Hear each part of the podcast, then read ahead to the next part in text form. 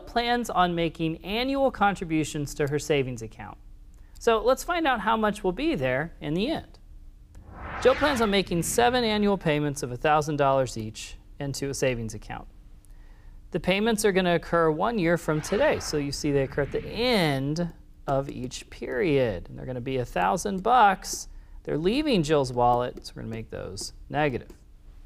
Jill does not appear to be starting with any kind of balance, so we're going to say zero there for PV. Jill's account can earn 4%, so we're going to have 4% uh, is going to be that interest rate per year. And we're solving for future value. So how much are we going to have at the end? We're going to plunk these things in there for seven years. So when we take a look at how this should be set up, we know we're going to be in end mode because this is an ordinary annuity. Payments happen at the end of the year.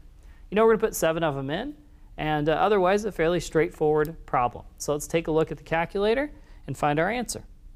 First thing, we want to set the calculator to end mode. So we do that by hitting Shift, Begin, End. We want it to be clear of any writing. Now we're going to say 1,000 plus minus payment. So we're going to say it's a $1,000 payment. Seven years, where seven is N. 4 is going to be the interest rate we earn, so 4 is I. 0 should be PV, or present value, and then we hit future value, and we find the answer as 7,898 and 29 cents. That's how much we'll have after seven years.